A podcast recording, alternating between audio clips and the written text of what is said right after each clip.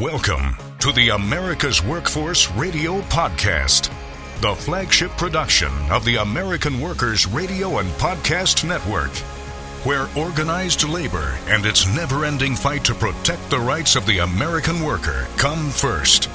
Now, presented by LIUNA, Laborers International Union of North America, here's your host, Ed Flash Ferenc. Organize and fly. Three unions join to help organize forty-five thousand workers at Delta. Meanwhile, firefighters and first responders in Virginia vote to join the union. And today, on the show, the operating engineers in the upper Midwest and the latest from the Transportation Trades Department of the A F L C I O. Welcome to the Monday, November twenty-eighth edition of America's Workforce, where we are available on at least six platforms, including Apple Podcasts, Google Podcasts, iHeartRadio, Spotify, Pandora, and Stitcher. We have two guests on the show today. We're going to start things off with Jason George. Jason is the business manager of the operating engineers. That would be uh, Local forty-nine.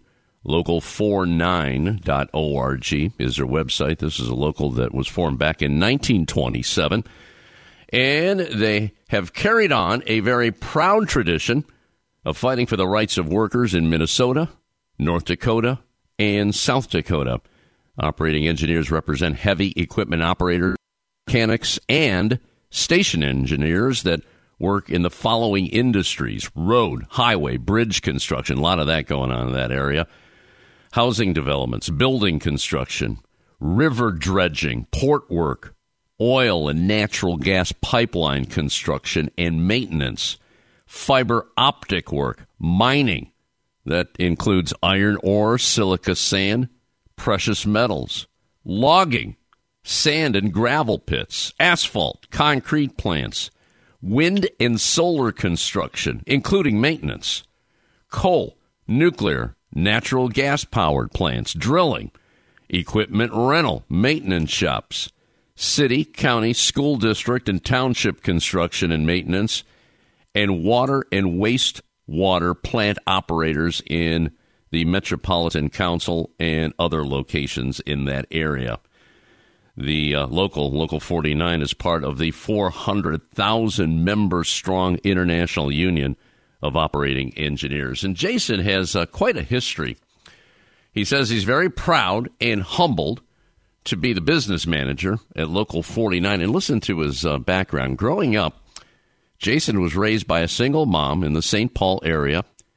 Watched my mother work two jobs to keep a roof over our head and struggle to keep us afloat.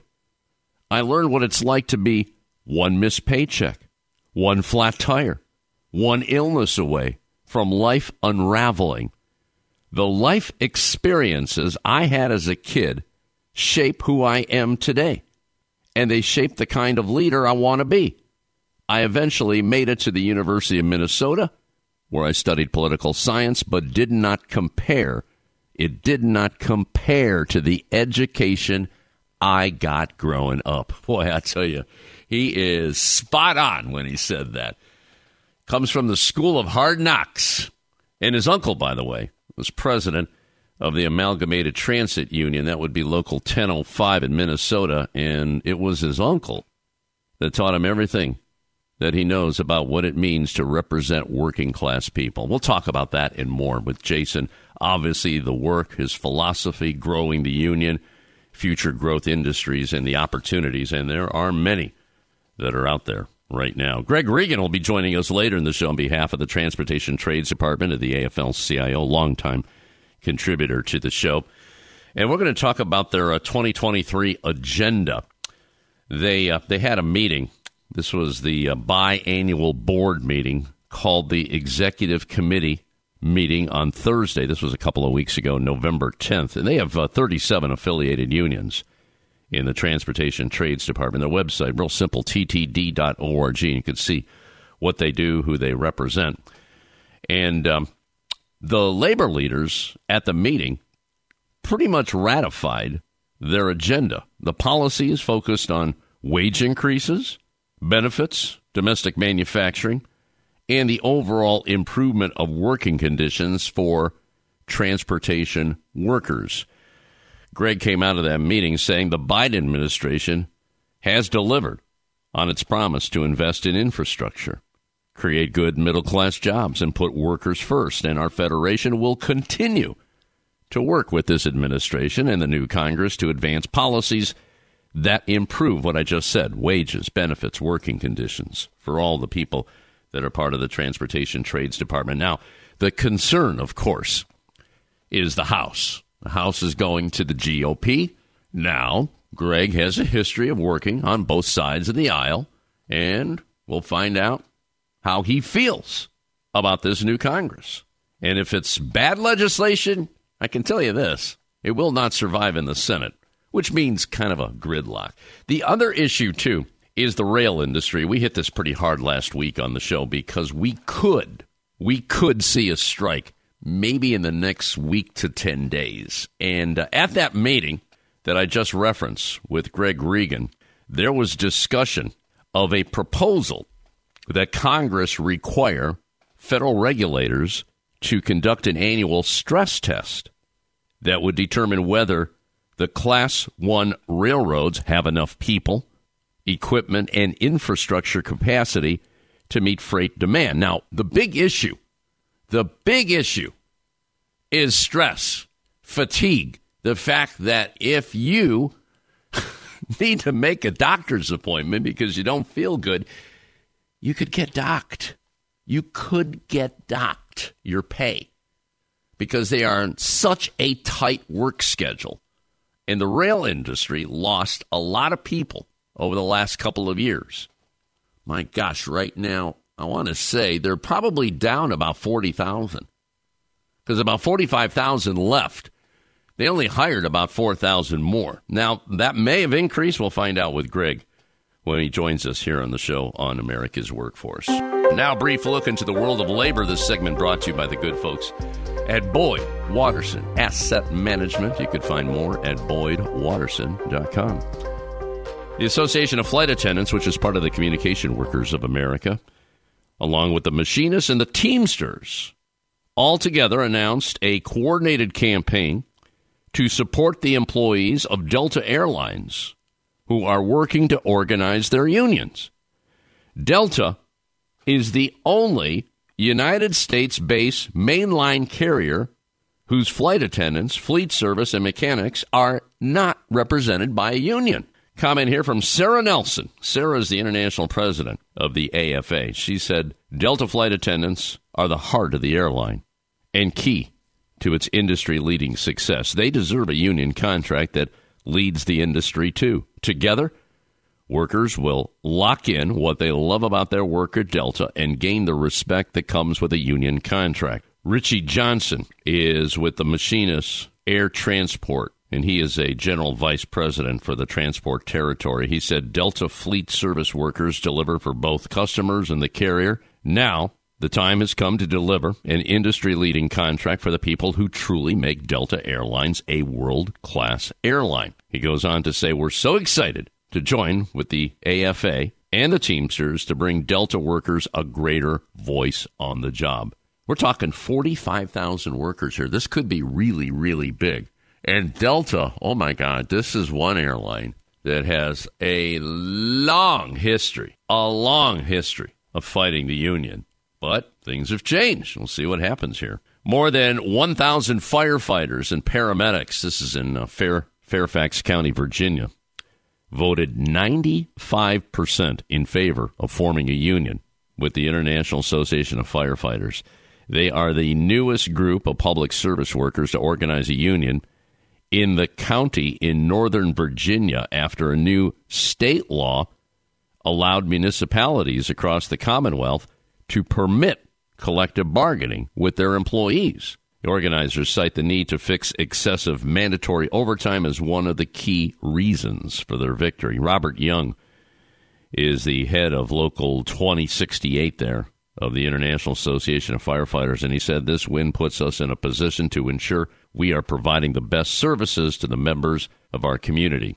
As the number of in-person gatherings rebounds, convention center workers warn of looming labor disputes over, what else but stagnant wages and poor working conditions. Well, last week, members of Unite Here gathered for a press conference to announce that Sodexo workers in Orlando, Florida, and Las Vegas plan to authorize strikes against their employer.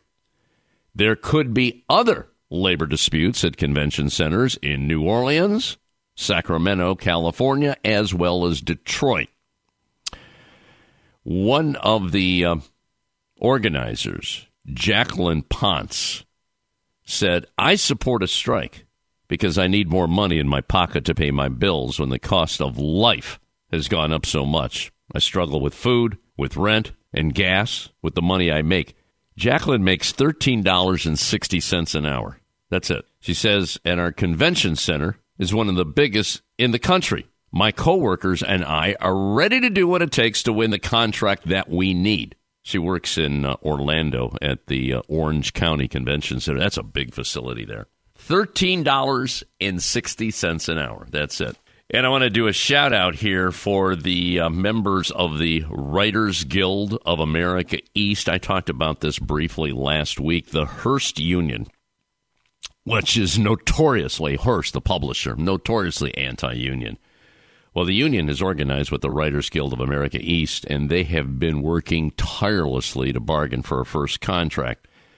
So what they're doing, and this is happening today, in New York City. You know, today is uh, Cyber Monday. You got a lot of, sh- I mean, New York, uh, let's be honest here. New York City is like the shopping capital of the world. So there's a lot of people, and they're standing outside, members of their bargaining unit. They have about five hundred members.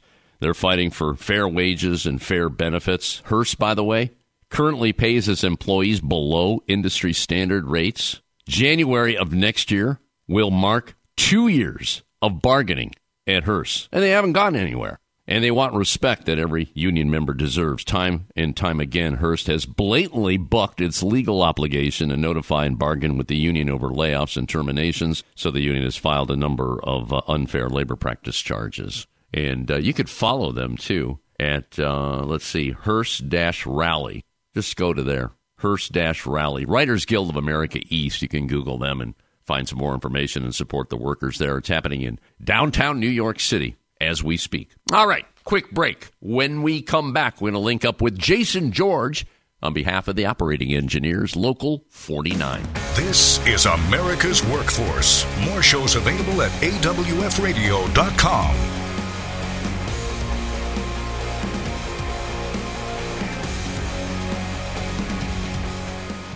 It takes LIUNA to build North America's infrastructure.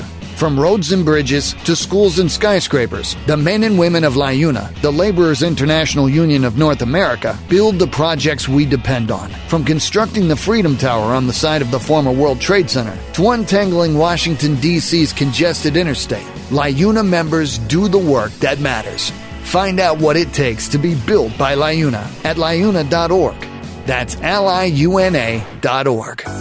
This segment of America's Workforce is brought to you by Survey and Ballot Systems. S B S has been providing unions with secure and flexible election options for over thirty years. Visit survey and ballot systems dot com to learn more.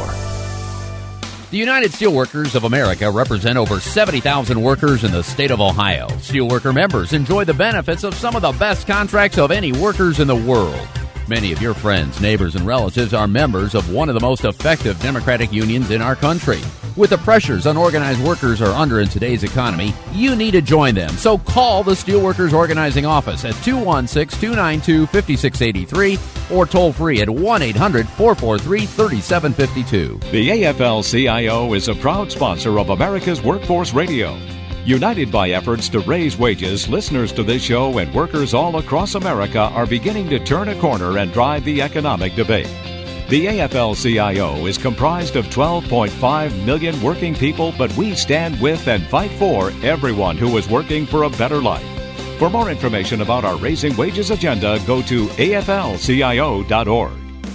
Now, back to Ed Flash Ferenc with America's Workforce. And remember, you can check us out on Facebook or follow us on Twitter. That would be A W F Union Podcast, A W F Union Podcast. You know, with all the problems at Twitter, There's a couple of other platforms you might consider using. The A F L C I O sent an email out a couple of weeks ago saying, hey, you know, there's TikTok, there's Reddit, there's Mastodon, and, of course, Instagram. You might want to use those until uh, Elon Musk gets his house in order, if that ever happens. I mean, they lost at least half the employees there. forty-four billion dollars debacle. That's how I look at that one. By the way, this next segment brought to you in part by the United Labor Agency, U L agency dot org. Let's go to uh, Saint Paul, Minnesota right now. And welcome back to the show. We had this gentleman on some while ago. We always like to check in frequently with our brothers and sisters around the country. And this is Jason George on line number one. Jason is a business manager of the International Union of Operating Engineers. That would be Local forty-nine. Website, real simple, local forty-nine dot org.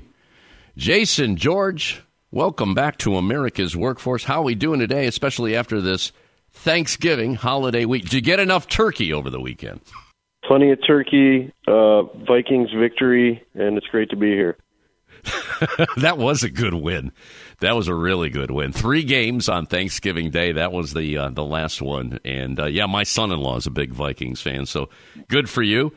Now, let's talk a little bit about Local forty-nine. How many members do we have right now, Jason? Uh, we are we just crossed fourteen thousand six hundred members, uh, which is the, the all-time high for us in our union's history. Uh, we were formed in nineteen twenty-seven, so uh, we've added, I think, about eighteen hundred in the last three years, so we're, we're doing well. Well, let's talk about that. I know there's a lot of organizing going on, and you, uh, by the way, your local covers three states, Minnesota, North, and South Dakota. Did we see a pickup in organizing in all three states? What's the story there? Yeah, we have. It's most of, mostly in Minnesota. That's the bulk of our membership, and that's where the bulk of the growth is, but we have had some success in North Dakota in particular. South Dakota is a little bit more of a struggle. Um, but we are making some efforts in the Dakotas more than we have. And Sioux Falls in particular is a, a rapidly growing city in South Dakota. We're doing some market studies and, you know, seeing seeing where our package is at compared to what, what uh, the non-union uh, contractors are paying and what we can do there, and going to be start getting more aggressive there as well. So I, I look at the Dakotas. Minnesota is largely for our trade. Uh, not all trades, but for our trade, uh, we have really, really good market share on the construction side.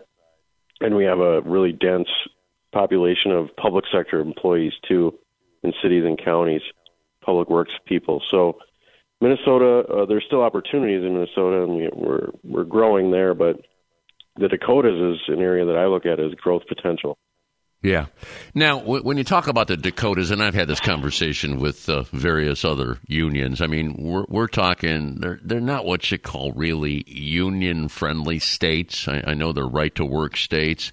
They they don't have the population that Minnesota has. So uh, it sounds like you're going to put some resources in there to turn that around. Is, is that what I'm hearing? That's right. They're both uh, very non-union states. They're very unfriendly. They were two, two of the first states to go right to work when that law became available uh, to states.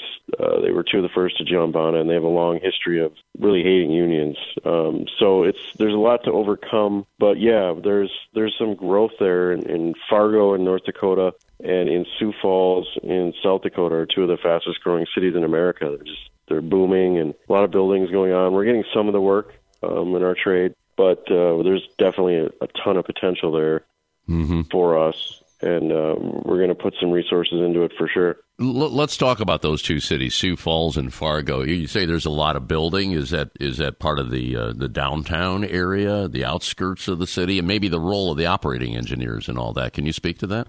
Yeah, it is more of the downtown area, and you know the suburbs are expanding, and they're just the, the cities are growing. They have really low. Uh, really low taxes in, in North Dakota and in, in South Dakota, and that creates you know problems for them in terms of public services, which you know they, their schools and other things right. uh, aren't don't don't perform as well as, as Minnesota and other places that invest more in those things. But you know that does attract uh, people to live there, and and there's they've made investments in tech corridors and other things that are businesses are, are locating there. Uh, Amazon's building. you know, big warehouses out in South Dakota. And there's just, there's a lot going on. And that means, you know, when you're building things, you need cranes and you need bulldozers and you need the things that we do. So, uh, and then, you know, following that, there's infrastructure. Um, there's a, mm-hmm. a lot more of that that becomes needed once people move there. So yeah. um, there's, there's just an opportunity for us to, um, you know, show that what we can do and the kind of skilled workers that we can provide. And honestly, what's a game changer for the Dakotas and something they've never had because they haven't had a lot of unions out there is training.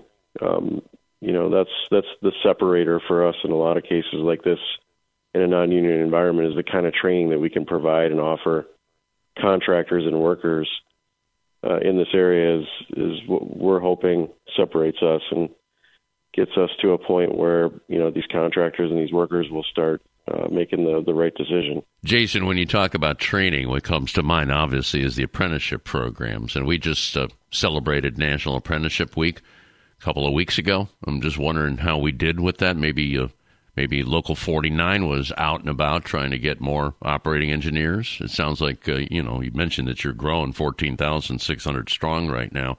Um Can you get into your apprenticeship program and talk about how extensive they are and maybe be specific on, on that training? Because you cover so much. I was reading earlier. My gosh. Uh, oil, natural gas pipeline construction, mining, iron ore, which is a big up in that area, asphalt, concrete, wind, solar, coal, nuclear. I mean, you, you cover just about everything that makes America strong. So talk to me about your apprenticeship program. Yeah, we do cover everything. And any piece of infrastructure that's built Um, in our area, uh, our members do the work uh, as anything. Um, as you, you, you rattled off most of them, and there's there's even more. So um, the apprenticeship uh, covers all of that. Uh, we have training in every industry, uh, including, you know, we just, in the last few years, we've added training in natural gas distribution. It's small pipe, natural gas work, uh, drilling, and all that stuff. Uh, we, we train on every, every for every industry and every piece of equipment. Um, you know, some of the things that I'm excited about uh, in the future and things that are helping us grow and that will help us grow in the Dakotas. Uh, one thing in particular that we celebrated last week was our pa- we, we call it our Pathways program. We created a, a program for high school kids in the state of Minnesota, and then we expanded it to the kids in the state of North Dakota. And we're going to expand it to South Dakota, where any, any kid any, in a public school can take an operating engineer's classes for their elected uh, classes. And it's an online program. There's four modules. So these kids are, and, and the curriculum's created by the operating engineers. Um, they're international. And we hire the instructors. Uh, so they're people that understand our program. And these kids get exposed to the basics of equipment operation in these online classes um, for a couple years in high school. And then they get them ready to come right into our apprenticeship program from there. And we have two hundred kids in it in Minnesota already. And we've only been doing it for, uh, I think this is the third semester. Um, so we've seen rapid growth of it. And then we do, uh, we, we, you know, we do events with the kids too, where we'll we'll partner with a contractor of ours. We've done it with a few already, and then we'll we'll have them out at Hinckley, and we have events where they can come operate the real thing, uh, and then we invite their parents too. Mm-hmm. So we get a whole ton of people uh, at our facility or at one of our contractors' facility for these events, and they get you know to, they've been you know seeing it online and hearing about it, reading about it, studying it, and then they get to come see it and touch it. And we've already had. Um, People graduate last yeah, this this past year. Um, kids graduate and get right into our apprenticeship program, there, and they work this summer. So I'm excited about that. That's the, the typically the trades would show up at a trade, you know, at a high school uh, career day with a table. You know, here's some brochures. That's that's just not getting it done, and that wasn't getting it done. So mm-hmm. th- this is a real opportunity for kids to learn about the craft and learn about being an operating engineer and have it directly lead to the apprenticeship program uh, and, and learn about the union too. Yeah. We create these classes. So, uh, and, and then I'm so excited about North Dakota. We just expanded it there. There's forty kids in it uh, right now taking these classes in North Dakota. And that's going to be a game changer for us as we grow that. I saw a story on this recently, and uh, it's being run by the Minnesota Virtual Academy. Now, is maybe you could give us some details on this Virtual Academy. This sounds pretty fascinating. Did they approach you on this uh, on this idea? And I guess it's a two-part question here. When the students go through that, does that shave a little time off the the traditional apprenticeship program since they kind of got a jump start on everything? Yeah, so the we started it. You know, I, I got to give credit to my brothers and sisters in Wisconsin at uh, I U O E Local one thirty-nine. They started this uh, maybe six, seven years ago, uh, maybe a little longer, and had this idea, and they created it, and they, they worked with the International to create the curriculum. And I went to a conference, which is the value of some of the conferences when we all get together in the North North Central States Conference, Midwest Operating Engineers. And I, I heard about this, and, and I was like, we have to do this. This is this is really smart. This is the this is the future. This is how we're going to reach kids, get them into our trade. So um, this is fully created by, by us, and you know, I'm I'm not ashamed. I told my my brother Terry McGowan, the business manager there, I'm not, I'm not ashamed to steal a good idea. and, exactly. And uh, and I did, and um, and we ran with it here. So the Virtual Academy is, is who we chose to partner with here. They're really a charter school, um, and that's technically when the kids take the classes, they enroll in that school here in Minnesota and um, and take the classes through them. Uh, so we needed a partner, and that's who we chose. I see. Uh, but we are in full control of of the program and the curriculum and the, the teaching and all of it. So, and then um, the second part of your question was, yes, the, you asked whether they get a fast track, and they do. So they get, we have classroom uh, requirements for apprentices, uh, one hundred forty-four classroom hours, I think it is. Or maybe, I think it should, just might have went up to one hundred sixty-eight, but they are required to take classroom hours as part of their apprenticeship. And the, the the stuff they do in high school translates, so they do get fast-tracked. They get to bypass some of that. And they also get, we partner with a technical college, a couple of them here in the in the Twin Cities, and we're partnering with more in the future where they get college, if they want to go that route, they get college credits. Mm-hmm. Um, if they want to go to construction management or something like that. So, yeah, it, there's, there's definitely an advantage for them to take these classes. And then, you know, those events that we have, we make direct connections for them with employers, with our union employers. So definitely a leg up for these kids that are taking these high school classes with us. Now, is this uh, seniors or, or juniors involved in this in the high schools in that area? Both. They can start taking them when they're when they're junior year, and then uh, they, they finish the module uh, in their senior year, and, and then they graduate, and ideally they get employed and come to us. That's we awesome. Help them get employed, too. So, Jason, with the success of this program, have other unions said, hey, I like what Local forty-nine is doing here. I, I got to try that. Is, has anybody knocked on your door yet on, regarding this? Not yet. Um, I think, you know, some of them are still stuck in the in the rut of, you know, career days and just kind of doing same old, same old. Mm-hmm. Um, but I, I, the Carpenters Union here is somebody we, we partner with quite a bit. And they do something similar, a little different. They actually have curriculum that they've been, I think they actually uh, uh, sell it to school districts, uh, but it's their curriculum, you know, and it's taught in, in you know, whatever schools they can get to go along with this. Um, and they, they do have it in some schools in, in Minnesota. So they, they've kind of done something similar, not but not as nearly as that's, that model is dependent on school districts and school boards to actually, you know, implement it. Yeah. Uh, yeah. What I like about ours is uh, even if the school doesn't want them to take these classes, it, they're available to every kid. So if you get the parents bought into this and they want their kid to take this class or the kid wants to, school can't do anything about it. Um, mm-hmm. They can just enroll and take the class. They don't, you know, there's no gatekeeper, which is what I liked about it. We can, we direct market this to kids and parents. And we haven't even really hit the gas on that yet. So I, I think when we really put some money in, some smart, you know, hire some smart people to do direct advertising to parents and kids, I think we're going to see enrollment jump even more. That's awesome. What a great idea. Jason George joining us on our live line today. Jason is the business manager of Local forty-nine of the International Union of Operating Engineers out of Minnesota, North and South Dakota. fourteen thousand six hundred strong and growing. Greg Regan will be joining us later in the show on behalf of the Transportation Trades Department of the A F L C I O. Back in a few minutes. You're listening to America's Workforce with Ed Flash Ferenc.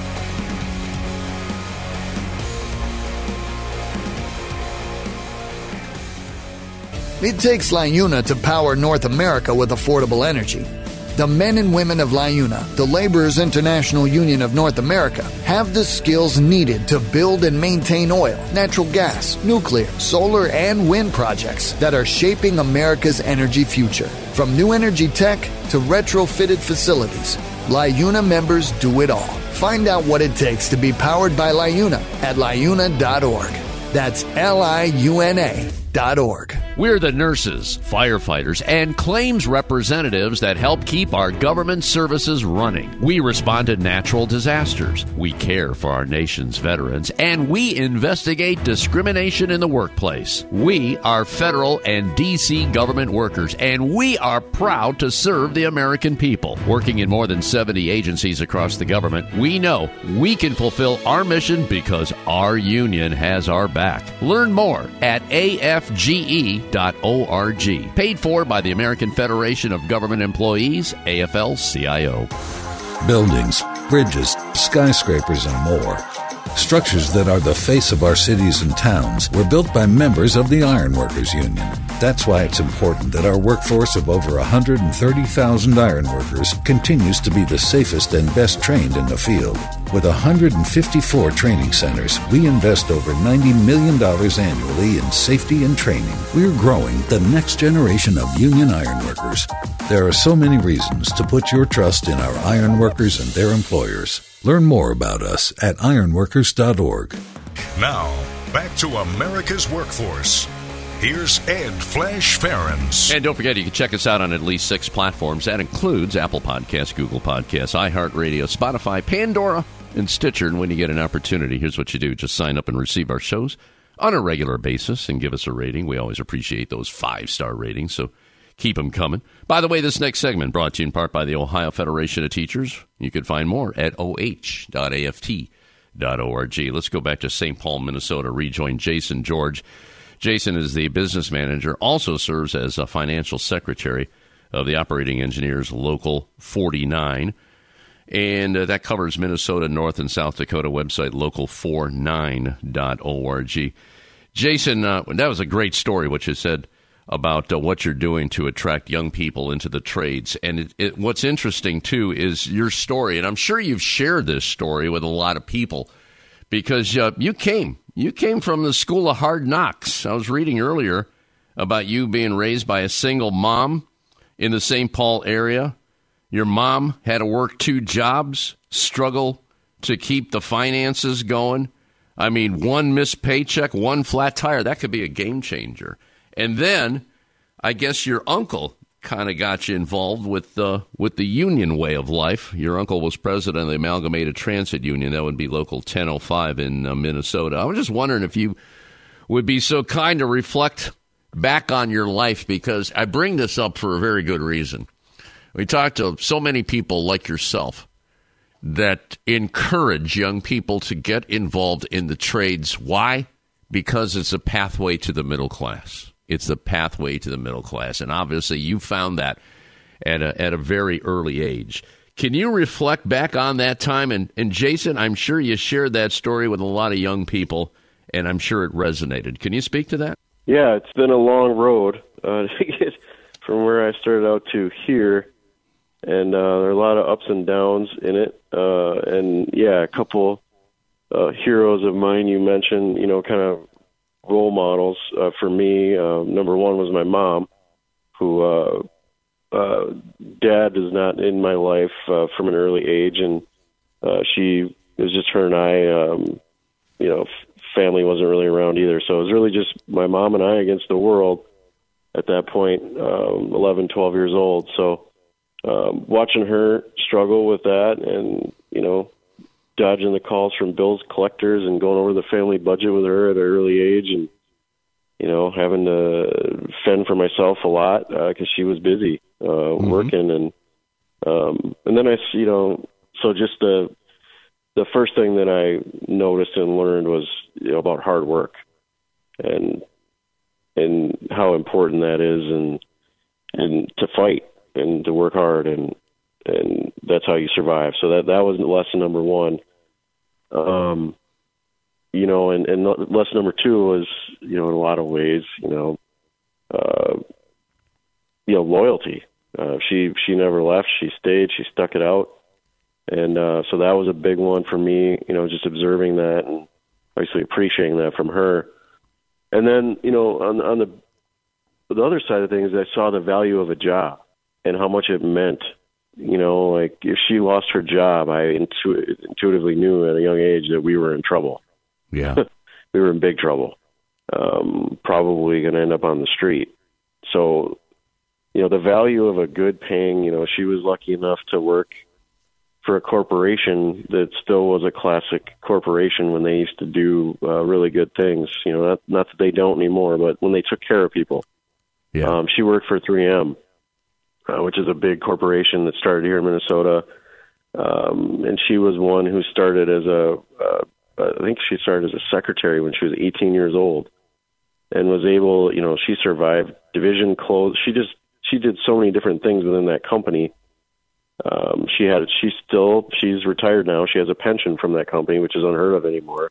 And they right. stopped doing that, you know, twenty years ago, but she was one of the last ones to get one. Um, and I, I saw the value of that. And then, you know, at different points she had to pick up other jobs because as she was working her way up through the ladder, she wasn't making too much money. But, um, so I saw the value of that, of, of a job and what it can do for somebody and, and the lifeline that it was. And that's what got me interested in the union stuff. Um, when I, you know, came, grew up, you know, um, you know, was in trouble, you know, a little bit, and kind of an angry kid, and just, you know, dealing with all that, and uh, learned some life lessons along the way myself. Um, did things the hard way, as I tell my kids. Don't do things like I did them. I just made life ten times harder for myself. Right. And it's, it's unnecessary, but. Um, You know, after I got through all that and started uh, and made my way, you know, I I did drop out of high school, but I got a G E D, thankfully, and um, kind of cleaned up my act in the late late teens, really early twenties.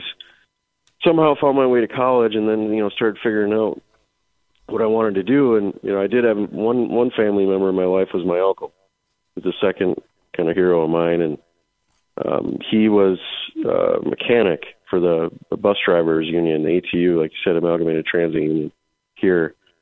And he worked his way up through the union to be the president of the union. And, you know, the whole way, even before he was president, whenever I would see him, he was always doing union stuff and talking to me about it. Um, they had a big strike here that he led when he was president. And, you know, I was, you know, just watching him go through that, and he was telling me all about it. Um, and he started talking to me about, hey, if, you know, w- once I kind of got through my troubles and figured out, yeah, I want to make, make a difference. Like, I want to try to help kids that grew up like I did, you know, figure out a way to, to make it through it like I did. And he said the, one of the best, he's, you know, he told me one of the best ways to do that, where you can make a real difference, is in the union movement. And so that's, that's what led me to this, was him. Um, so that's kind of, little bit how I got here. Um, different path for sure. Uh, mm-hmm. A lot of uh, a lot of my uh, members, you know, their their dad was in it, or their uncle, you know, was a was a crane operator. You know, they kind of got they grew up on a farm. You know, I not very many uh, at all come from my background. You know, kind of inner city, a um, little bit different life. So, mm-hmm. uh, but I would I would tell anybody, and I have talked to kids about this. You know, I, I've talked to a few high schools in Saint Paul. I try to do that and find opportunities to do talk to the kids that grew up or growing up just like I did. Um, the best, you know, I've I've been to college, I've done all that. The best education I ever got was was life stuff. That that separated me when I got to college from the kids there. That I had sort of what I like to call it. I had street smarts and book smarts. If you have them both, it's a it's a big advantage in life. So I, I, I wouldn't change anything. Well, I'd change some things, but, but, uh, but those experiences made me who I am. And those life lessons have been invaluable for me in my career. Oh, yeah. Yeah, you'll never forget those. Never, never. How how many years now with the operating engineers for you, Jason? Uh, since two thousand eight, so fourteen, I think. Mm-hmm. And how long have you been business manager, financial secretary? Since two thousand eighteen. Been uh, okay. elected in two thousand eighteen and reelected in two thousand twenty-one. So I'm in my fourth, just completed my fourth year. Well, I'll tell you, there's a lot of Jason Georges out there with uh, similar backgrounds in life, and that's why I brought this uh, this whole thing about the pathway to the middle class, because there's so many young people, they think college is going to be the uh, the saving grace for them, and they often come out of college with just a lot of debt and no no job, no career, and uh, they're, they're trying to figure out what they're going to do next. So it's important that that story is out there, so people can relate to that and get involved, because right now there's a lot of opportunity in the United States of America when it comes to uh, the work that you're doing and what unions are doing right now. I mean, we just scratched the surface here, Jason. I, I mean, I have to bring you back here because we're running out of time. I know one of the big issues right now is uh, mining in that area. I know Minnesota is big on that. We need, uh, we need those uh, precious metals to put into the chips to run our computers and run our cars. So there's so many opportunities out there. You're in the middle of it. We didn't even touch on solar and wind. So let's uh, let's talk about that in the new year. How does that sound, my brother? Yep. Okay, I'm going to let you go. Sounds like you got a lot of work to do. I'm going to let you get back to organizing, especially North and South Dakota. It's good that you you work on both sides of the fence. We need that. Keep doing what you're doing. Keep telling your story. And you have a wonderful holiday, okay, my brother? You too. We'll talk to you soon. I appreciate the opportunity. Be well. Anytime. local forty-nine dot org, the website. All right, we're going to take a quick break. When we come back, Greg Regan will be joining us on behalf of the Transportation Trades Department of the A F L C I O. This is America's Workforce.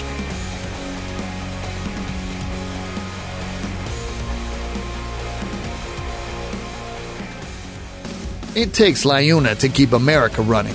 Over seventy thousand public employees are part of LIUNA, the Laborers International Union of North America, delivering critical services such as health care and emergency response, as well as maintaining roads and sanitation systems. Even the National Postal Mail Handlers Union, representing over forty-seven thousand U S postal workers, is affiliated with LIUNA.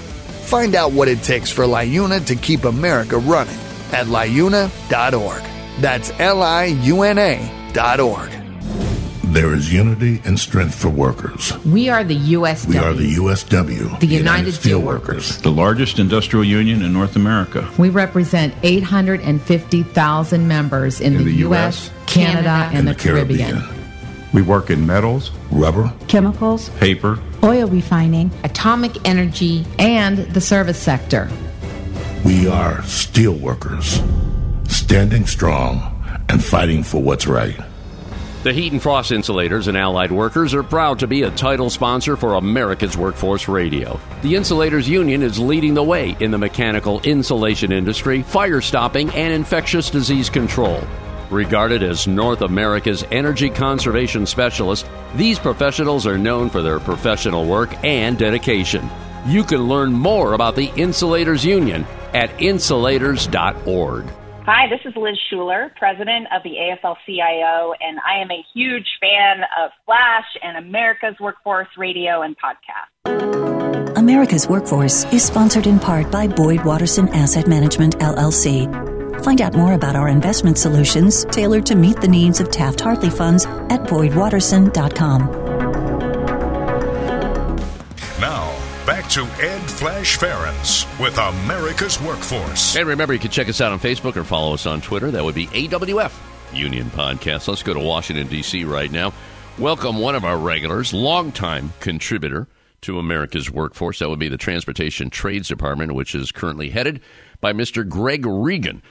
T T D dot org is their website. Greg's here to talk about their legislative agenda for next year. But first and foremost, a lot of people wondering, is there going to be a rail strike? And I'm hearing all kind of dates being shuffled around here, but uh, time will tell. Mister Regan, welcome back to the show. And uh, I, I know you don't have a, a complete answer on that, but you're in the middle of it all. So what what can you share with our listeners right now regarding that?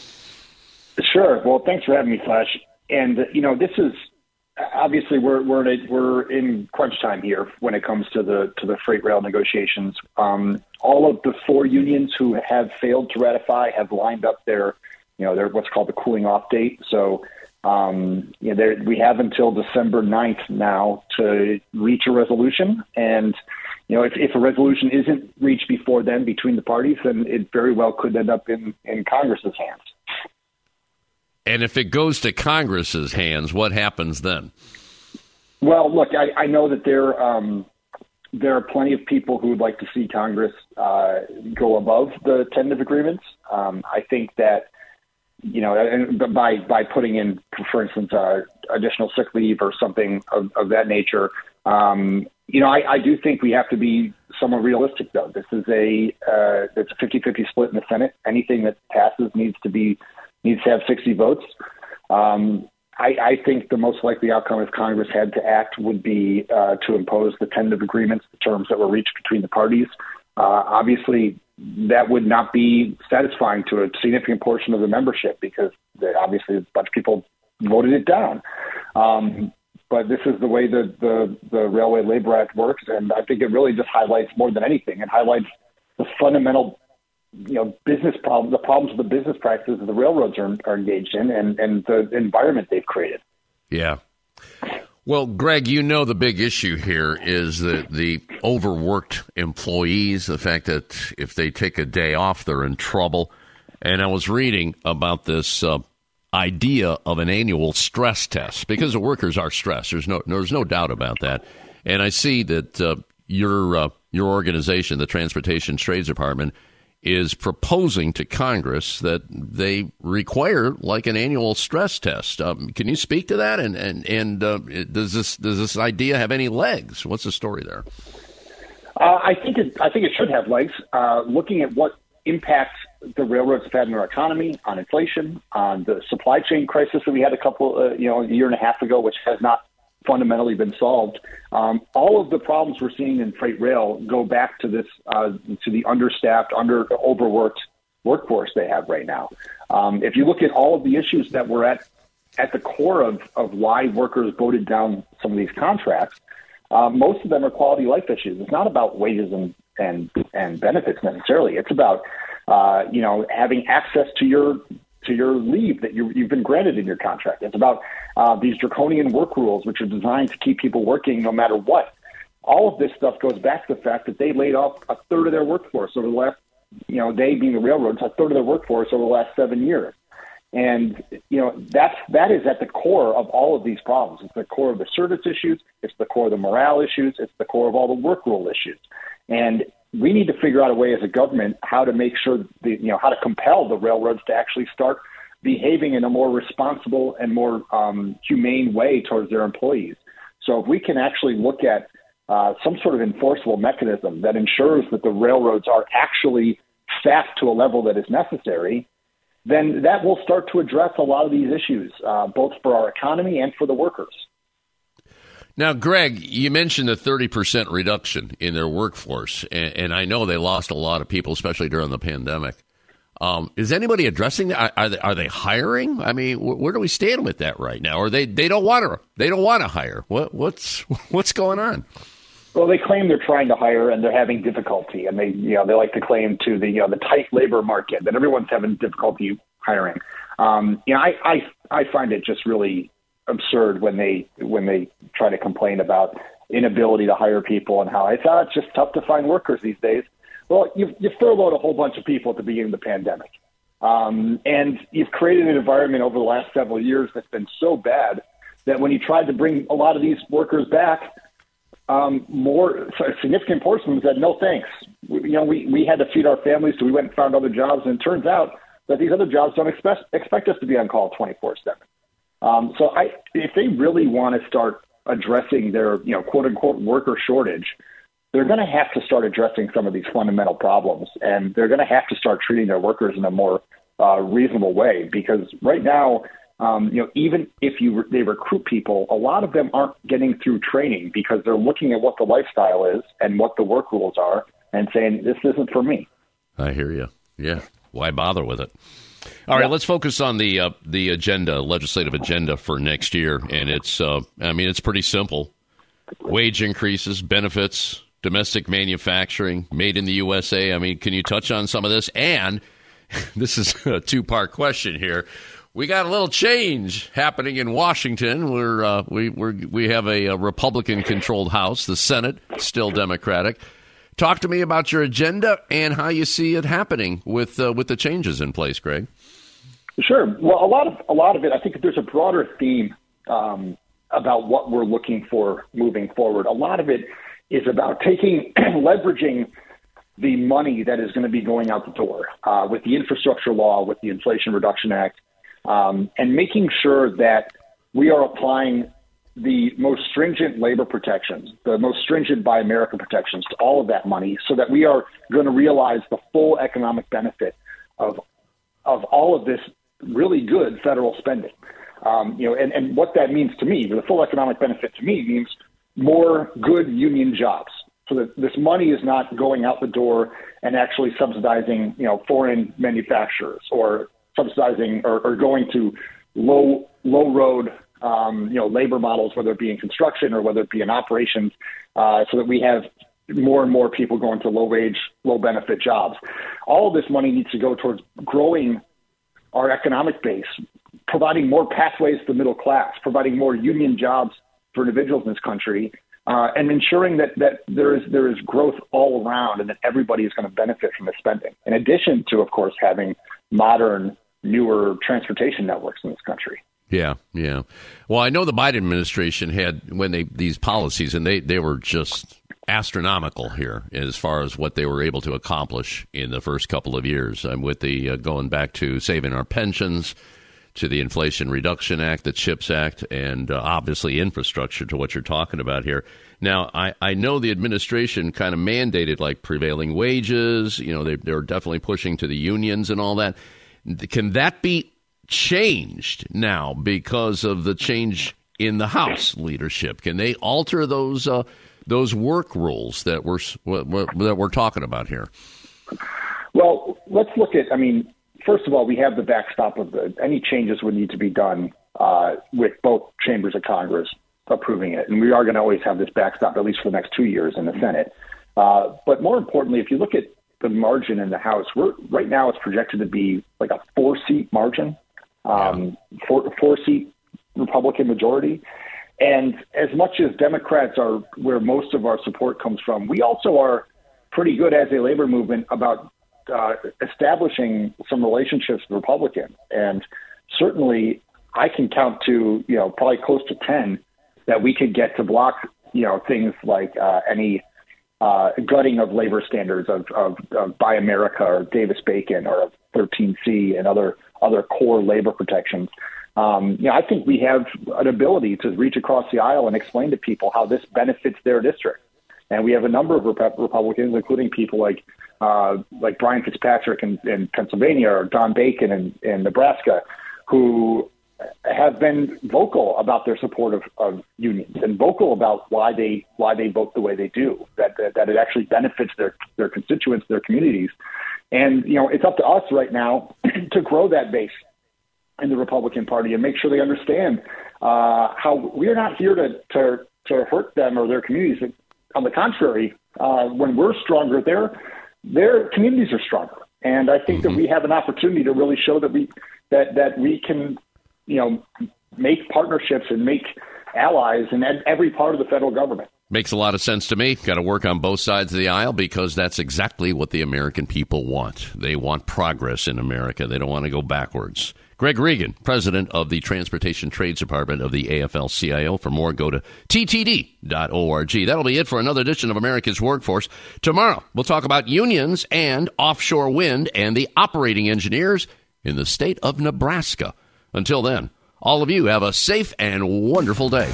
That concludes another episode of the America's Workforce Radio Podcast. Thanks for listening, and be sure to subscribe so you never miss a show. America's Workforce is a production of Labor Tools and B M A Media Group. Find out more information online at labor tools dot com.